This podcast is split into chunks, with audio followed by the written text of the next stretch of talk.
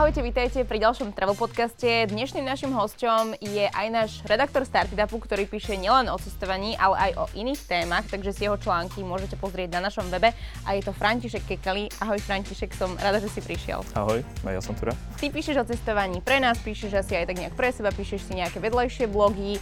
Uh, veľa si toho pocestoval. Môžem povedať, že máš vlastnú cestovku, alebo že si ideš sám? Uh to by som nepovedal, že vlastnú cestovku, skrátka pracoval som v cestovnom ruchu, ale nemal som vlastnú cestovku. Samozrejme už keď sa tak človek do toho dostane, sem tam príde nejaká možnosť, že nejaký z tých klientov si vás sám potom chce vypýtať, niečo po- pomôcť, niečo také malé, priznám, že som poriešil, že na vlastnú pes, ale uh, keď už cestujem, tak, eh, alebo cestoval som predtým, tak eh, skôr to bolo pre nejakú inú cestovku, alebo keď už som išiel teda tak na vlastnú pes, ale akože nechcem povedať, že by som mal vlastnú cestovku a robil to všetko sám. Ty máš eh, dosť také široké to portfólio krajín, o ktorých sa môžeme rozprávať. Zhodli sme sa teda na tom, že sa budeme rozprávať o Džibutsku a Etiópii. Začneme Džibutskom, kľudne povedz, kde sa to nachádza, čím teda krajina z prvotného hľadiska fascinovala, čo tam ľudia môžu vidieť a taký nejaký nástrel. Myslím, že už len ten samotný názov, keď to človek počuje, že Džibutsko, už len, už, už to je samo také fascinujúce, poviem, že, hneď isto každý si povie, čo to je, kde to je, je to jednoducho také niečo exotické, málo známe, takže človek ani nevie, čo tam má čakať jednoducho, keď tam ide. Je to kraj, malá krajinka, naozaj, si pamätám, nemá to ani milión obyvateľov, úplne na východe Afriky, na pobreží. A fakt sám som nevedel, že keď som tam prvýkrát išiel, že čo mám jednoducho čakať. Zhruba som tú východnú Afriku poznal, vedel som zhruba, kto tam žije, tam tiež taký mix obyvateľstva, niektorých, niektoré tie národy, čo sú tam, som poznal, poviem, z iných krajín, tak niečo také som zhruba vedel, čo očakávam. Ale jednoducho na Džibutsko sa nejak, myslím, že nedá pripraviť, že čím tam človek ide, môže si o tom prečítať, hej, prečíta si, že sú tam tie žraloky veľrybie, že sa tam dá s nimi super potápať, ale skrátka asi nič vás nedokáže pripraviť na tie dojmy, ktoré vás čakajú priamo na mieste. Ale je to teda krajinka vo východe Afriky a myslím, že to asi ani nikto nepozná. Málo kto motivácia ísť do Džibutska bola, že to chceš preskúmať, pretože je tam málo turistov, chodí tam málo turistov, alebo ťa tam lákalo nejaké špecifické miesto, pamiatka, hocičo? Asi najviac láka práve to, že to je taká nepoznaná krajina, úplne, úplne neznáma. Jednoducho je to krajina, kde fakt asi nestretnete žiadneho turistu, o ktorej sa ani nevie. Jednoducho, to poviem tak, úplný underground cestovania. Ale samozrejme, sú tam aj nejaké zaujímavé veci, ako som spomínal, to potapanie zo žralokmi sa hovorí, že to je jedno z najlepších, je práve tam v Džibutsku, kto by napríklad toto chcel vyhľadávať, tak možno sa takto dostane do Džibutska. Sú tam zaujímavé, poviem, že prírodné úkazy. Ale jednoznačne hlavne to, že čo to vlastne je to Džibutsko, to ma tam najviac lákalo. Keď človek letí do takýchto menej známych a menej turistických destinácií, s akým objemom peňazí sa má rátať s letenkou? Napríklad, koľko stojí letenka do Džibutska? Fú, to je naozaj ťažko povedať, ale väčšinou sú to samozrejme o dosť vyššie ceny, než za aké možno sa väčšinou cestuje. Ono je to dosť taká, uh, taký kontrast, že Afriku vnímame, že to je strašne lacný kontinent, všetko je tam lacné, ale je to presne naopak, že kto chce precestovať Afriku, tak Afrika sa hovorí, že to je najdrahší kontinent na cestovanie. Všetko je tam drahé, uh, aj tie lety sú tam drahé, na mnohých tých miestach skrátka je nejaký extra výber hotelov, skrátka nie je tam nejaká konkurencia, nejaký konkurenčný trh, takže aj tie hotely sú tam drahé, služby sú tam drahé, že je to dosť naozaj taký kontrast oproti tomu, čo si my predstavujeme pod Afrikou, že to lacné všetko, hej, ale ja naozaj neviem teraz to povedať, že koľko by tá cena let, tá letenka vyšla, ale isto stojí, mm, je to niekoľko, niekoľko stoviek eur, aby sa človek dostal do Džibutska. Tak 600, 700 môžeme rátať? Môže byť. Možno niekedy samozrejme sa tie letenky tiež pohybujú hore, dole, ale zhruba tak by som to odhadoval. Aké boli tvoje dojmy, keď si tam teda prišiel? No, my sme mali Džibutsko naozaj veľmi zaujímavé. Keď som bol prvýkrát, Džibutsko aj miestni hovorili, že tam neprší celé mesiace, my sme tam prišli, boli povodne, všade záplavy. Už tá krajina dosť pôsobí tak, uh, možno budem hovoriť tak uh, negatívne, ale nemyslím to úplne negatívne. Jak naozaj, keby taká bohom zabudnutá, poviem, uh, jednoducho, keby ste naozaj prišli na koniec sveta, taká depresia z toho ide, proste úplne jak z nejakej komédie, že vás niekde vysadia, proste pustatina, sem tam nejaká chatreč, plechy. Ako ja som Afriku už pred Džibutskom mal poriadne pocestovanú a naozaj to, čo som videl v Džibutsku, tak to bol ešte poviem, že väčší extrém. Takže bola to dosť taká, taký, taký mix depresie, šoku, a, a takých, byli sa tie pocity, skrátka takéto zlé, dobré, zaujímavé, ale jednoducho bol to šok aj pre mňa, čo som mal už teda Afriku pocestovanú. A ako to tam vyzeralo, keď si tam bol už niekoľko dní? Či si zmenil ten názor, alebo to stále utkvelo v pamäti ako taká depresívnejšia časť Afriky? ono, hovorím, že všade sa dá nájsť aj nejaké, nejaké tie pekné miesta. Aj to Džibutsko teda tiež je toho príkladom, že keď už tam človek je tam dlhšie, isto sú tam pekné miesta, našiel som tam pekný podnik pri oceáne, šiša bary, majú tam krásne jazero Asal, naozaj to vyzerá jak z rozprávky, také, taká azurová voda, to je niečo ako mŕtve more, je tam strašne veľa solí. Tam sa dá kúpať? Uh, my sme sa tam okúpali, uh, ale akože je to tam také, nečakajte tam, že žiadne pláže, hotely, nič, je tam iba jedna čínska fabrika, to je všetko proste. Ale akože sú tam nejaké pekné miesta, uh, dá sa tam niečo proste robiť, objavovať. Ale mňa hlavne naozaj očaril ten miestny život, proste, že ako tam tí ľudia žijú, úplne takéto jednoduché, až také, až keby z nejakého filmu, jak nejaké apokalyptické to vyzeralo. A že tí ľudia naozaj sú tam milí, ochotní a skrátka bol to iný, iný svet a asi to mňa najviac zaujalo na tom Džibutsku. Ale boli tam aj nejaké pekné miesta, fotogenické, hodné, poviem, že Instagramu.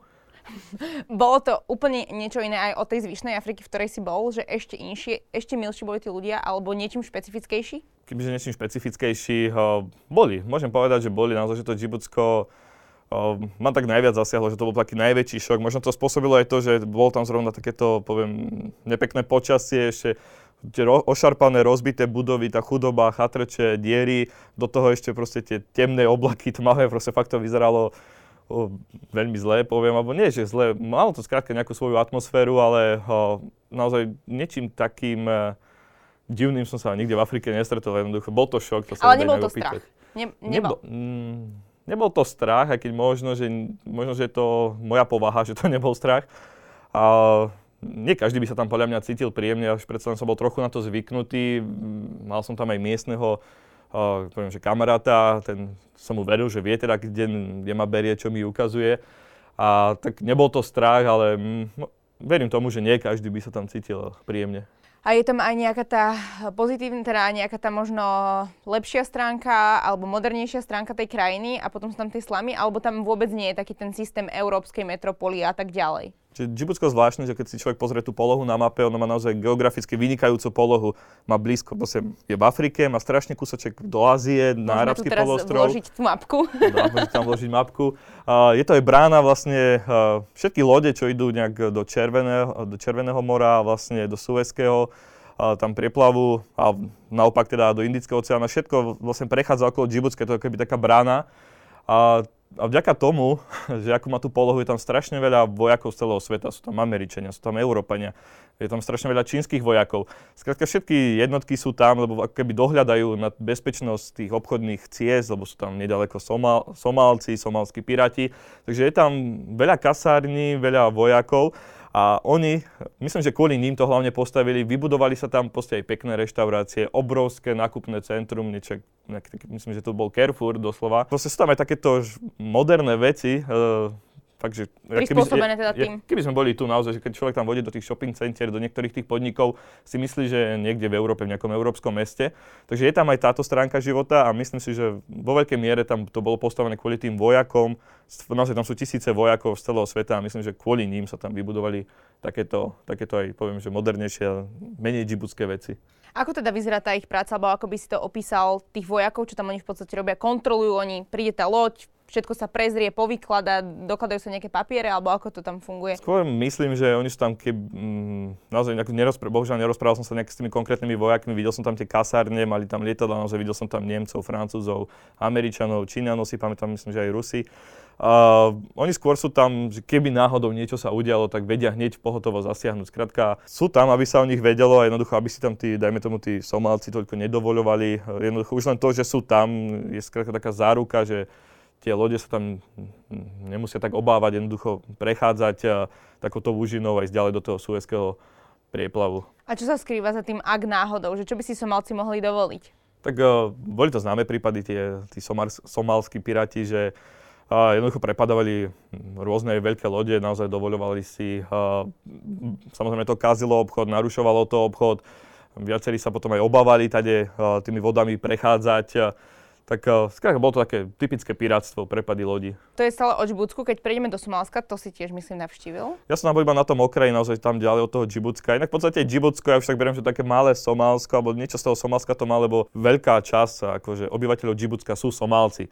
Čiže ono to už až tak nemá ďaleko, tom, aj možno tou mentalitou, tou krajinou. ale moc hlboko v Somálsku som nebol. Somálsko naozaj poznám len také tie okrajové pohraničné časti a viac menej poznám hlavne tých Somálcov, čo žijú v tom Džibutsku. A je nejaký dôvod, prečo si nešiel hlbšie do Somálska, že je to tam skutočne buď nezaujímavé, nebezpečné, alebo si sa tam len z nejakého dôvodu nedostal? Uh, isté, to je jedna z tých krajín, kde už skrátka treba veľmi rozmýšľať, kade ísť, čo si dovoliť. Treba to mať naplánované, to sa nedá len tak eh, tam uh, podľa mňa nabehnúť. Láka ma to, mňa takéto krajiny proste lákajú, ale ešte som sa tam nedostal. Možno niekedy, naozaj nebránil by som sa tomu, uh, niekedy si snad naplánujem, ale nemal som zatiaľ na, nejak na to čas a takúto cestu do Somálska to treba poriadne naozaj naplánovať. A zase rátam s tým, že tiež to nebude nejaký lacný výlet, jednoducho zaplatiť nielen tá letenka, ale aby som sa tam bezpečne presúval, potrebujem nejakú tú miestnu firmu. Dobre by bolo tam aj miestneho lokála a proste to už by som si len tak asi nedovolil sa tam sám túlať, kade chcem. Takže tam by to asi išlo aj do peňazí, ale treba si to skrátka naplánovať a niekedy sa k tomu snad dostanem. Aká je cena ubytovania teda v Džibutsku, keď tam chceš stráviť jednu noc a aká je teda kvalita v porovnaní s tou cenou? Uh, nájde, nájdu sa tam naozaj veľmi dobré hotely. O, opäť myslím, že je to tam vybudované pre tých pár turistov, možno pre nejakých tých diplomatov, možno pre nejaké tie delegácie, čo sa súvisia s tými kasárňami, s tým, že sú tam proste vojska z celého sveta. A naozaj sú tam veľmi pekné hotely, fakt, že známe um, hotelové siete. Uh, tie ceny, čo si pamätám, tak naozaj dá sa nájsť aj lacné, ale ak hovoríme o týchto lepších uh, hoteloch, tak čo sa tak pamätám, naozaj není problém, že okolo 200 eur sa vedia vypýtať za noc.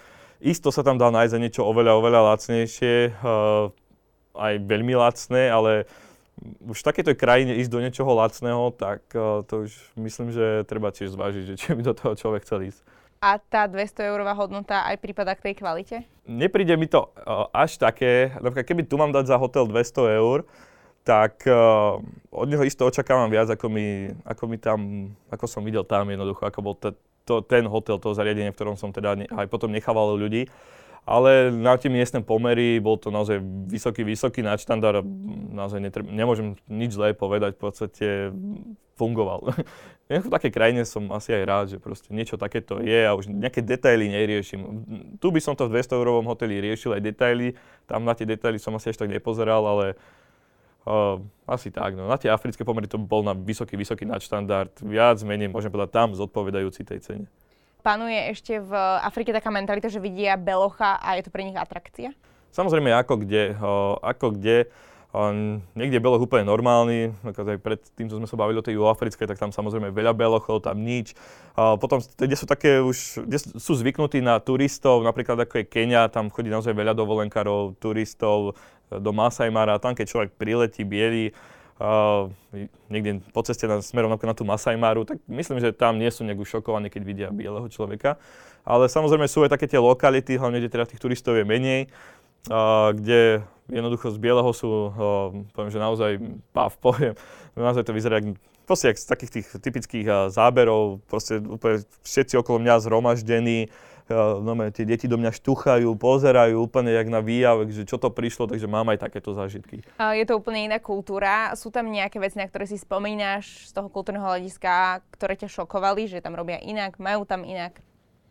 To je, to je naozaj na veľmi tú tému. Proste tamto Džibutsko, aj teda tá Etiópia ešte, ktorá k tomu tam patrí, vlastne ja som to mal tak spojené, tú cestu, tak ja hovorím, že tam žije viacej národov, než je v celej našej Európe. Ono je, my máme možno taký európsky pohľad na tú Afriku, že proste je tam Etiópia, žijú tam Etiópčania. Džibutsko, nejakí Džibutci, alebo jak by som ich nazval, vôbec, vôbec nie je pravda. V tej Etiópii to je proste cca 80 rôznych národov, kmeňov, každý je úplne iný, každý má iný jazyk, inú kultúru, iné správanie je to proste obrovský guľaš, fakt veľmi pestrý a, a naozaj len v tej Etiópii, dajme tomu, je fakt taký guľaš, že pre mňa ani v Európe taký nemáme. Takže tam sa dá ísť rád za radom, proste a tú kultúru rozoberať, že každá, každá tam je iná. Každá, v každej doline je iná kultúra a iný svet. Dá sa Oni o sebe vedia, tolerujú sa, rešpektujú sa, funguje to tam. No. Uh, nie je to pre pravda, možno kto tak sleduje tie zahraničné správy, tak vie, že v Etiópii v poslednej dobe, tam hlavne na tej severe, sú teraz nepokoje, dá sa povedať, hovoriť, dá sa povedať o občianskej vojne, že tam jednoducho je. Čiže niekedy to je taká časovaná bomba, že je veľa národov, viacero náboženstiev, skrátka je to taká časovaná bomba občas a aj v tej Etiópii sa to teraz môže byť taký príklad jednoducho, čo sa tam posledné dva roky deje. Čo o sebe vedia, sú tam naozaj také kmene, a spomeniem Mursi na juhu, tí sú možno takí najviac exotickí, tí tam žijú tých svojich lesoch, oni tam nikoho nechcú, ich nikto tam nezaujíma. Tam je, keď prišli, že, zvla, poviem, že nejaký vládni pracovníci, že tam budovať nejaké komunikácie, niečo, tak po nich hádzali predmety, ich vyháňali odtiaľ, že je to ich. Oni sa ani necítia ako nejakí etiópčania, že súčasť nejakej Etiópie. Skratka, oni sú svoj kmen, tam žijú v horách, oni o to okolie sa nezaujímajú. Ale samozrejme eh, sú už aj také tie, poviem, že sever, hlavne na severe, tam sú už, eh, poviem, takí tí vyspelejší ľudia, viacej žijú v mestách, viacej žijú takým našim a, eh, a životom a tí už riešia také, poviem, aj viac a, naše veci. Ale je to tam teda pestré. Niekde o sebe niektorí vedia, a iných to nezaujíma, že nejaká Etiópia, skrátka my sme tu, náš kmeň, tuto v hore, mňa nezaujíma Etiópia, je to, je to jednoducho pestré. No. A ty si navštívil ten južný kmeň, ktorý teda sa od nejak odčlenuje od tej Etiópie? Áno, bol som tam. Sú to kmeň Mursi, naozaj to odporúčam si o nich môžete tak niečo pozrieť. Je to jeden z najexotickejších kmeňov, čo som videl. Tých exotických kmeňov v Etiópii je naozaj veľa, ale tento by som vypichol zvlášť. Má naozaj rôzne divné zvyky, pre nás prídu až barbarské, ohavné. Uh, sú to, keby si človek nejak vygooglil, takisto mu nabehnú nie také fotografie, ako tie ženy majú také tanieriky v hubách. Uh, oni si skrátka nárežú keby tú peru zo spodu, tam si zo začiatku dajú len nejaké drievko, postupne si to zväčšujú, potom keď už sú také väčšie a už to majú teda riadne roztiahnuté tú dieru pod perou, tak tam dávajú normálne veľký, veľký hlinený tanierik, oni to nosia ako ozdobu, majú rôzne jazvy, vždy keď že tá žena už ako nájde muža, teda je tam tá svadba miestna, je vybijú predné zuby. To sú to naozaj také zvyky, ktoré, nad ktorými my proste nemôžeme ich pochopiť podľa mňa. Takže s tým som sa tam stretol, videl som to osobne, ten tanierik mi jedna dala normálne z, z úz, mám ho doma. A bol to proste zážitok vidieť. A naozaj je to svet, ktorý ktorý my asi už nemôžeme pochopiť, ťažko sa dá nejak chápať. Pre nich to znamená nejakú krásu, alebo je to pre nich nejaký uh, oni... znak možno slobody, alebo aký je dôvod toho, že si tam vlastne dávajú tie drievka, neskôr tie tanieriky? Oni teraz toho takto prezentujú, keď sa ich na to človek pýta, že prečo tie jazvy aké majú po sebe, tie zuby vybité, tanierik, že Akože hej, teraz sa dá povedať, že to berú keby nejaký symbol krásy, hej, že, ale čo som sa snažil o tom nejak dozvedieť viac, tak eh, zrejme, ono to len teória, ťažko povedať, zrejme to začalo ešte kedysi niekoľko storočí možno dozadu. A oni tie ženy si začali tak zohavovať a kvôli tomu, že keď ich prepadli, napríklad nejaký iný kmeň, alebo dosť viem, že tam plenili aj Araby, tak aby im tie ženy neodnášali, aby neboli lákavé pre tých útočníkov, tak ich skrátka tie svoje ženy tak akoby hyzdili, poviem. A je teória, že zrejme takto to začalo, proste, že im, že im vybili tie zuby, natrhli tú peru, nejak ich proste môžem povedať, zohavili, aby proste, keď tam prídu tí útočníci a oni vtedy zvykli odnášať ženy, tak aby im ich neodniesli, skrátka, aby neboli pre ne príčetlivé, lákavé. Je teória, že takto to zrejme vzniklo. Dneska to už berú ako taký tradícia, symbol krásy, ako my možno náušnice šperky, tak oni, oni majú takéto. A každá žena to tam nosí? O, čo si pamätám, každá žena to tam mala, naozaj neviem si teraz vybaviť, každá, každá žena ste ost- holohlava, tie predné zuby vybité a a ten tanierik krátka v ústach. Ako vyzerá ich bežný deň a bežný život? Čo si ty spozoroval? Podľa mňa to je úplne jednoduché naozaj, že oni neriešia drvú väčšinu vecí, čo my riešime.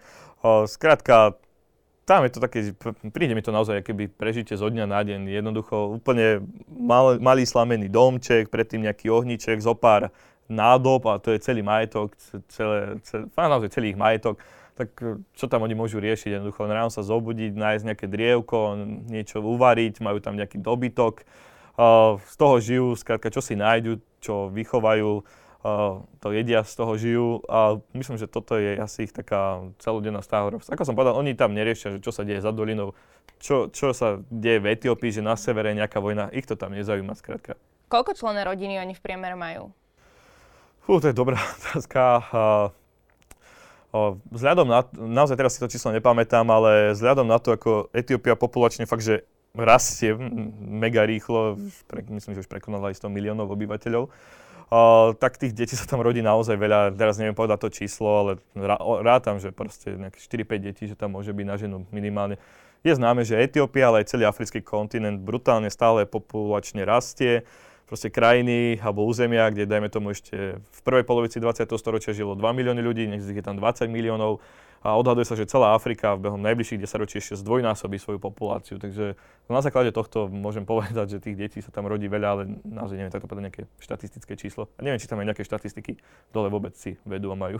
Uh, nie je to trochu nebezpečné, ako keby, že vlastne kedy si možno stále bolo veľa tých detí, ale nemali až taký prístup k, tým, k tej medicíne, že veľa detí tam napríklad zomieralo. Či je teraz stále toto akože bežná prax, že v podstate oni majú, neviem, 8 detí, ale dajme tomu, že nechcem byť morbidná, ale že dve z toho napríklad zomrú či, si, či je to tam takto normálne stále, alebo už majú dostupnejšiu tú zdravotnú starostlivosť a vedia im napríklad pomôcť a z 8 detí prežijú 8. No u tých Mursi, ja by som povedal, že to tam ešte tak chodí, jednoducho tam, my sme tam išli strašne dlho, žiadna nemocnica, nič, klinika v okolí nie.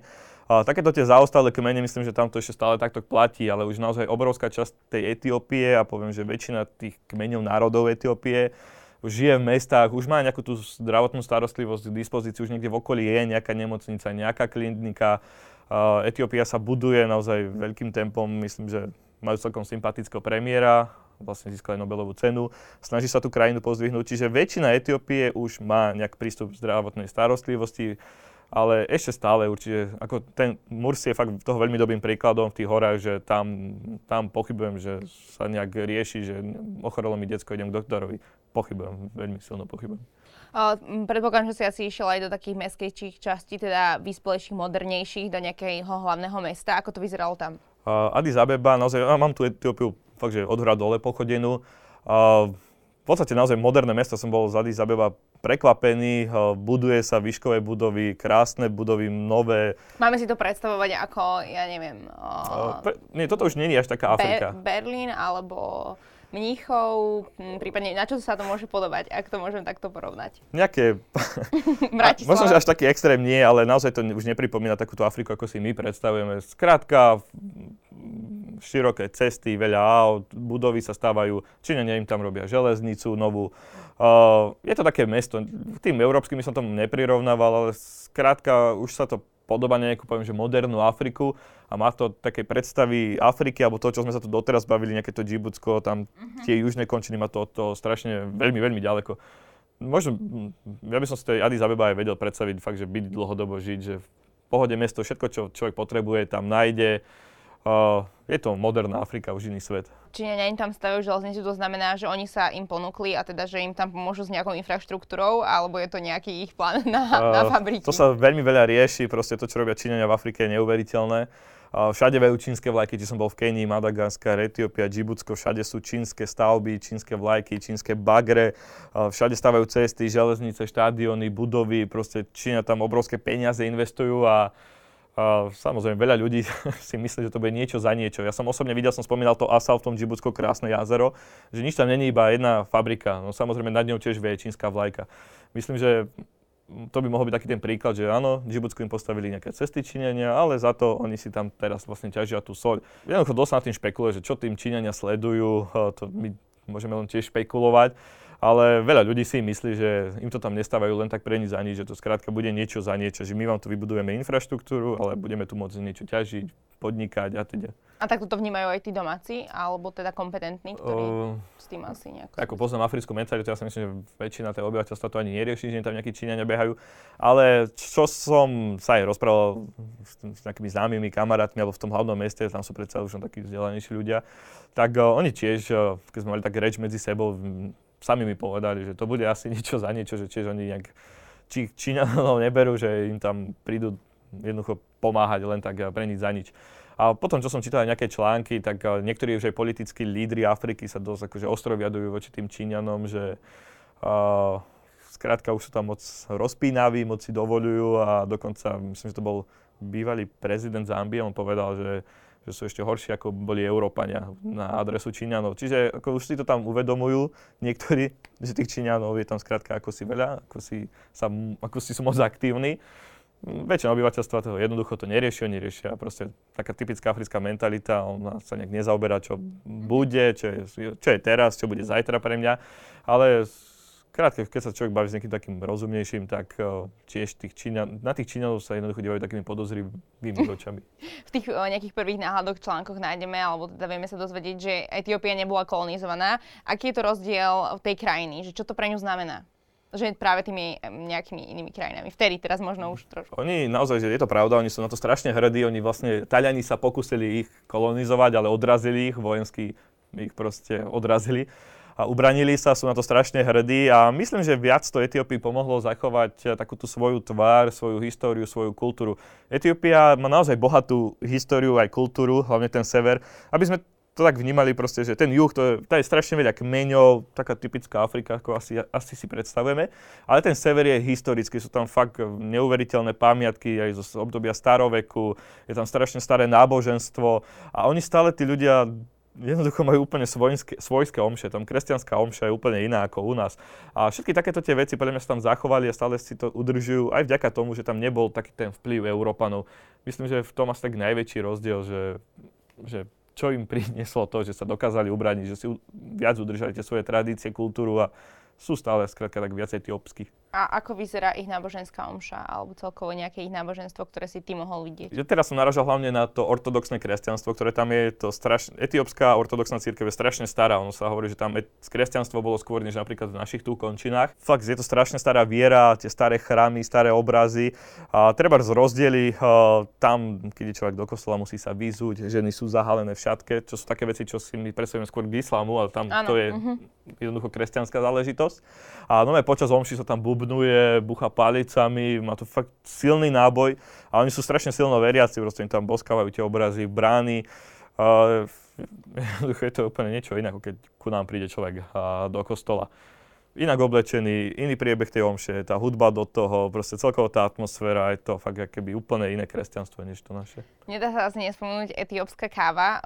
Čo ty na ňu hovoríš? Ochutnal si ju a ako si na ňu oni potrpia, alebo ako ju hodnotia oni? No, je to, etiópska káva to je proste legenda. Uh, hovorí sa, že káva je z Etiópie, samozrejme sú rôzne iné názory. Uh, mne veľmi, veľmi chutila. Ja mám rád takú silnú kávu, fakt takú horkú, proste žiadne mlieko, cukor, ja proste horkú, poriadnu kávu mám rád a proste tá etiópska mi úplne sedela dokonale v tomto. Uh, oni tú kávu tam naozaj, že pijú všade jednoducho. A čo sa mi páči, že no, príde človek úplne do malinkého stánku, proste pred človekom to doslova vypražia, rozmelú, úplne celý ten proces urobia tam pred vami vás tam posadia na takú stoličku, dajú do takej, tak keby malého preska, môžem povedať. A je to proste taká dosť silná horká káva to mne úplne sedelo. Ja som si odtiaľ teda dosť donesol tej kávy a keď ja niekde vidím v obchode v predajni etiópsku kávu, tak ja určite odporúčam a vždy si ju kupujem. Skrátka, tá káva, neviem, či to možno som to tak si sugeroval, ale chutila mi tam inak a chutila mi viac. A není nejaký obmedzený počet na vývoz? Určite je, teraz to presne pamätám. Viem, že niektorí brali viac a nekontrolovali to nejak, alebo ako to v Afrike býva, že dá sa s tým colníkom dohodnúť. Ja som, myslím, že až toľko nebral, lebo ja som vedel, že sa tam ešte vrátim a teď e, prípadne, aj tá etiópska káva sa dá aj u nás zohnať. Mm-hmm. Ale je tam nejaký limit. Ja ho teraz naozaj neviem povedať, ale sú tam limity, dá sa to rýchlo vygoogliť, e, že koľko kávy od človek môže vyniesť. Je to inak dosť akože veľké množstvo, hej, že to myslím, že to sú kila ak si správne pamätám. Takže je tam nejaké to množstvo, ale akože dosť dostačujú, dostačujúce, akože aby taký bežný človek, čo ide navštíviť Etiópiu, aby si odnesol odtiaľ veľa kávy. Aké je tam úroveň vzdelania v tej Etiópii? Ako nebavím sa teraz o tých kmeňoch a o tých samozrejme, ktorí asi nemajú prístup k vzdelaniu, ani ich to nezaujíma, ale teda tá modernejšia. V podstate je tam povinná školská dochádzka, majú tam základné školy, stredné školy. Osobne som bol aj na univerzite veľkej. Jednoducho je tam taký ten školský systém, môžem povedať, že európsky, vybudovaný potom už možno druhá otázka je, že aké je tam to uplatnenie ďalej, keď to tam nejak človek vyštuduje. Čo sa mi možno na Afrike páči, alebo je to také zaujímavé, že oni naozaj to vzdelanie berú dosť inak ako my. U nás, keď človek, že mám ísť do školy, to berie až tak na silu, jednoducho to dieťa, ten mladý človek. Tam naozaj, keď som sa tak rozprával s tými mladými, videl som to, oni doslova chcú ísť. Oni to vidia, vidia ako nejakú príležitosť, krátka niekam sa dostať. Proste nich to vzdelanie vnímajú inak. Vnímajú to ako cestu von, cestu k lepšiemu životu. U nás je to taká samozrejmosť, musím ísť do školy, ale tam je to proste cesta jednoducho a niekam sa dostať. A samozrejme v tých väčších mestách všade sa nájdú nejaké univerzity, stredné školy, čiže je tam príležitosť e, sa vzdelávať, ale možno potom je otázka, že či ako, ako sa tam dá uplatniť, jednoducho to už naozaj, to už sú možno také lepšie témy. A teda tí, ktorí sú v tých ročníkoch, tak oni majú nejaké plány, že pôjdu za hranice alebo chcú zostávať, čo tam mm, oni preferujú? To myslím, že u každého je to skrátka inak. Ja som sa rozprával s ľuďmi, ktorí by som povedal, takí boli takí patrioti, Etiópia je the best, ja tam, ja tu ostanem, proste je to moja krajina, ale stretol som sa aj s tými, že skrátka rozmýšľajú nad tým odísť niekam, jednoducho, kde tých príležitostí je viac a kde by sa a, mohli uplatniť. Osobne som sa stretol s takými ľuďmi. Ono vlastne je aj známe, že práve tam z tých oblastí Etiópia, Eritrea dosť ľudí odchádza, aj keď zase to je za trochu iný problém. Oni väčšinou tí ľudia tam utekajú z tých voj, vojnou zasiahnutých oblastí. Ale jednoducho niektorí si uvedomujú, že o, s tým vzdialaním alebo že skrátka niekde inde vo svete by o, mohli sa mať, poviem, že lepšie. Ale väčšinou, väčšinou, čo som sa bavil tak bežne v meste, keď sme boli partia s tými miestnymi, tak väčšina vidí tú svoju budúcnosť tam v Etiópii. Ale nájdú sa aj takí, čo pozerajú skrátka, kde ísť za hranice. A teda keď hovoríš, že si sa rozprávali, tak to znamená, že anglicky sa dohovoríš uh, s nejakou časťou populácie? Um, s angličtinou ja som v Afrike nemal problém. Ešte možno v Etiópii sem tam som ten problém mal, ale mimo Etiópie proste to veľkú časť Afriky mali Briti tá angličtina je tam vo mnohých krajinách úradný jazyk, takže tam oni vedia proste angličtinu perfektne. Čiže dohovoriť sa anglicky v Afrike nie je podľa mňa vôbec problém ani v tej Etiópii som to nemal. Keď tam neboli teda Briti, ale vedia, vedia jazyky. Oni sú naozaj šikovní na jazyky, to musím povedať. Či poviem tí Černosi alebo Arabi na severe, že na jazyky sú veľmi šikovní aj obyčajný človek, čo tam predáva vreckovky na ulici, viem možno 3-4 jazyky. To zakoho, že oni vlastne sú tak multikulty, že sa to tam tak pomieša a vedia sa to naučiť, alebo oni doslova vedia, že kvôli turistom takýmto, ktorí tam prichádzajú a sú tam stále častejšie, um, tak sa mm, učia tie jazyky. to je, možno, že to je tým, že vlastne že tam, kde chodia tí turisti, hej, tam treba sa, musíme sa vedieť naučiť, ale podľa mňa oni majú na to fakt, že dar. Ja som sa aj rozprával s jednou Slovenkou, čo tu vlastne, ako keby, keď tu nejakí prídu tí zahraniční, že niekde pracovať na Slovensko, takže ich ako učí slovensky. A sama mi povedala, že najrychlejšie sa to naučia práve že tí ľudia z Afriky alebo Araby, presne čo si všímam aj tak vo svete. Čiže podľa mňa oni majú na to asi nejaké vlohy jednoducho. A možno je to aj tým, že tam je toľko tých jazykov, že proste oni sa vedia tých jazykoch tak pohybovať ťažko sa to nejak vysvetliť, ale sú na to proste talentovaní, dobrí, vedia sa tie jazyky učiť a nie je tam problém sa dohovoriť. Ty keď spomenieš vo svete, alebo konkrétne v tejto oblasti, že si zo Slovenska, tušia oni, aký majú prehľad o tom, že kde asi Slovensko je? Aj tu som prekvapený, že celkom áno. Naozaj, uh, to vždy prirovnávam, mám také milé príhody, že bol som napríklad tuto niekde vo Švajčiarsku, oni boli sratení, kde je Slovensko. No tu, nedaleko, proste mám tú skúsenosť, že proste Švajčar, alebo bol to Francúz, dosť stratený ohľadom Slovenska. A prídem tam na Madagaskar, hej, a prišlo za mňou dieťa, že where are you from? Vedelo pár viet po anglicky, chcelo komunikovať. Takže som povedal, že čo ty budeš vedieť? No Slovákia, nie? A on, no, Bratislava, Tatry, začalo, sa divám. A, a vedia, naozaj vedia, vedia, vedia to aj vďaka tomu, prípadne vedia, že Československo to celkom vedia. Uh, myslím, že ešte keď boli tie časy komunizmu, že on sa dosť spolupracovalo s niektorými tými africkými krajinami, niektorí tu chodili študovať. A aj z toho hľadiska skrátka niektorí vedia, kde sme, ale som prekvapený, že vedia to zaradiť. Sú tam nejaké destinácie, ktoré treba navštíviť, teda keď sa niekto vyberie do Etiópie, tak za teba, čo by tam mali vidieť? Uh, ono je to naozaj ten pestrý svet. Jak chce niekto za tými kmeňmi proste vidieť fakt uh, život ktorý inak musím povedať, že už tiež sa už pomaly vytráca. Jednoducho čoraz viacej ľudí odchádza do tých miest, čoraz viacej tých kmeňov už nosí trička a teda. Čiže aj, mám, aj ten miestny si to myslí, ten, ten môj taký ten partner tam, že do 20 rokov to sa tam dosť zmení. A takže kto chce ešte vidieť nejaké tie echt africké kmene, taký ten echt uh, tradičný život, tak uh, isto ten juh Etiópie okolo rieky Omo, ešte, prepačte, preruším, oni nemajú problém s tým, ak tam prichádzajú takíto turisti sa vlastne pozerať, fotiť, sú priateľskí, povolujú to, v podstate uh, takéto ako keby návštevy si tam? Samozrejme, už sa už naučili, že už no, nebol som prvý turista, už to bolo vidno, že už proste za to fotografovanie niečo treba im dať. V niektorých tých kmeňoch, niekde po Afrike sme to riešili, takže sme im doniesli, niečo sme im nakúpili v obchode, prišli sme do tej dediny, dali sme im nejaké vody, niečo, a už sme boli kamaráti, ukazovali nám, mohli sme si fotiť. V tej Etiópii ja si pamätám, že sme im niekedy dali tak peniaze, že či to tam môžeme pofotiť, čiže niečo im za to dať. Ako sú to fakt také smiešné sumy, že, ne, že nejakých pár drobných niečo im priniesť a oni sú potom ochotní sa fotiť, ale niečo také malé im uh, jednoducho dať. Tak dosť, skrátka, chce vidieť tieto kmene ešte, tak ten juh Etiópie, ten sever, to je proste taká história, stará Etiópia, staré náboženstvo, e, tiež veľmi zaujímavá krajina. Etiópia má aj krásne hory, on sa hovorí, že to je taká strecha Afriky, tam je najviac 4 tisícoviek v Afrike, takže kto by mal rád hory, aj to si v Etiópii skrátka nájde. A Simienské hory, naozaj je to krásne. A ešte môžem vypichnúť jedno miesto, ktoré je tak v rohu Etiópie, práve pri tom Džibutsku, ono sa delí s tým Džibutskom a vlastne to bol tiež taký dôvod, prečo som sa tam aj prehúpol do toho Džibutska tiež. Uh, je miesto, že Danakel sa to volá. To je taká tá žltá púšť. Áno, no tam je toho veľa. Je, sú tam soľné pláne, aj púšte, vyvierajú tam zelené jazierka sírové.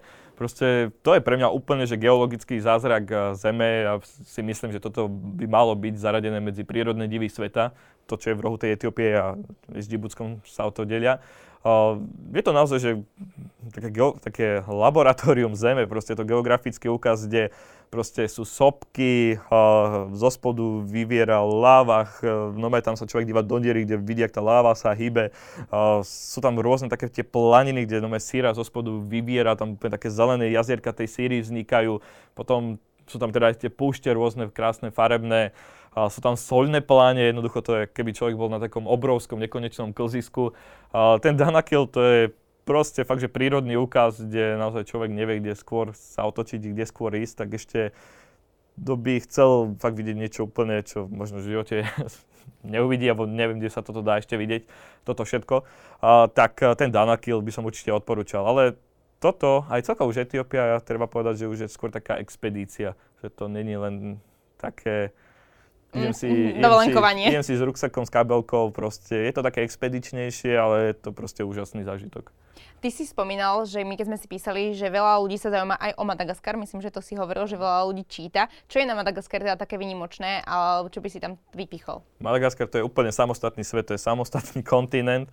Tam jednoducho, v skrátke, všetko, čo tam človek uvidí, tak inde na svete už nenájde. Proste tam cca 90% tých rastlín živočichov je endemických, čiže iba tam, iba tam, nikde inde človek to nenájde. Známe sú tie lemure. 90%. Okolo 90% uh-huh. vecí, čo tam človek uvidí, nikde na svete sa nedá nájsť. Proste tie pralesy, tie vyše 100 druhov lemurov, proste lemure sú iba na Madagaskare. Jak, e, tam tie, jak nerátame zoo, ale vo voľnej prírode skrátka iba na Madagaskare. A to len mnoho, mnoho iných živočíchov, aj tie fosy, možno si mm, človek ano. spomenie na rozprávku Madagaskar, tie fosy, to tam fakt žije, vyzerá tak taká malá puma, je to úplne jedinečné zviera. Proste úplne jedinečná príroda, jedinečné zvieratá, Uh, treba spomenúť tie baobaby, proste nik, nikto sa nemôže pochváliť toľkými baobabmi, toľkými druhmi a tak krásnymi baobabmi, ako má Madagaskar. Proste tie baobaby grandidiery, to je niečo veľkolepé, skrátka obrovské mohutné stromy. To jedine na Madagaskare.